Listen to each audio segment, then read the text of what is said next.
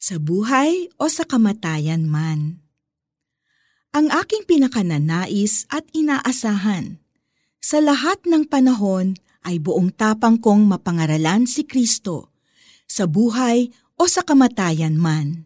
Sapagkat para sa akin, si Kristo ang aking buhay at kahit kamatayan ay pakinabang.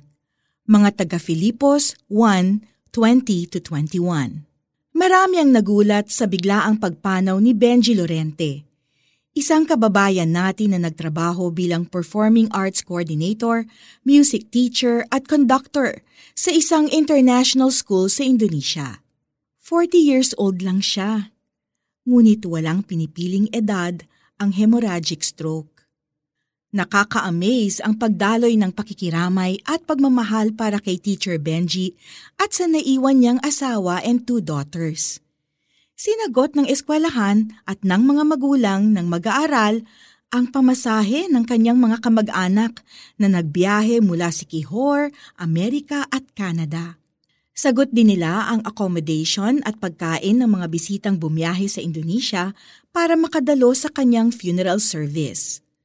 Bukod dito, ginawang holiday ang araw ng kanyang libing para makapunta ang kanyang mga estudyante. Sa necrological service, 156 na estudyante ang umawit at tumugtog ng mga instrumentong itinuro sa kanila ni Teacher Benji. Ayon sa mga nagpatotoo, kulang pa ang mga inalay nilang serbisyo, tulong pinansyal at pag-aasikaso kumpara sa mga ginawang kabutihan sa kanila ni Teacher Benji. Ayon sa kanila, lahat ay kinakitaan ni Teacher Benji ng potensyal na umawit o tumugtog ng instrumento. Sila man ay estudyante, magulang o janitor. In-encourage din niya ang kanyang mga estudyante na mag-excel hindi lamang sa music, kundi lalo na sa academics. Ishinare ni Teacher Benji sa mga taong nakasalamuhan niya ang gifts and talents na ibinigay sa kanya ni Lord. Dahil sa kanyang naging impact, gumawa ang school ng The Benji Lorente Memorial Award, isang annual award na ibibigay sa senior student na nagpamalas ng Christ-like character na gaya ng ipinakita ni Teacher Benji. Nag-iwan ng marka ang buhay ni Teacher Benji dahil he lived a life that glorified Christ. Ito rin ang pinakananais ni Apostle Paul para sa kanyang buhay. Ang mapangaralan si Kristo sa buhay o sa kamatayan man. Kapag ang buhay natin ay sumasalamin sa karakter ni Christ, gaya ng love for others and selfless service, kahit sa kamatayan, ay magiging kapaki-pakinabang pa rin ang ating buhay.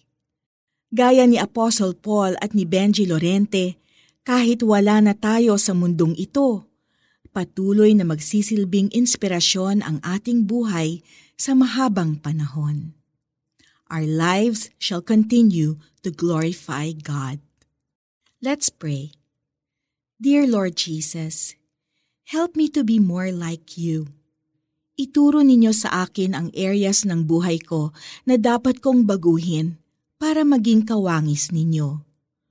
Tulungan ninyo akong mag-excel sa gifts and talents na ipinagkaloob ninyo sa akin and to use these gifts to make a positive impact even after this life. For our application, think of the legacy you want to leave behind. Include three specific contributions you would want to make for the future generations that will bring glory to God. Let this serve as an inspiration for you to achieve God's glorious purpose for your life. Ang aking pinakananais at inaasahan. Sa lahat ng panahon ay buong tapang kong mapangaralan si Kristo sa buhay o sa kamatayan man. Sapagkat para sa akin, si Kristo ang aking buhay. At kahit kamatayan ay pakinabang. Mga taga Filipos 1, 20 to 21. This is Lucille Talusan, and I pray that you are blessed with today's word.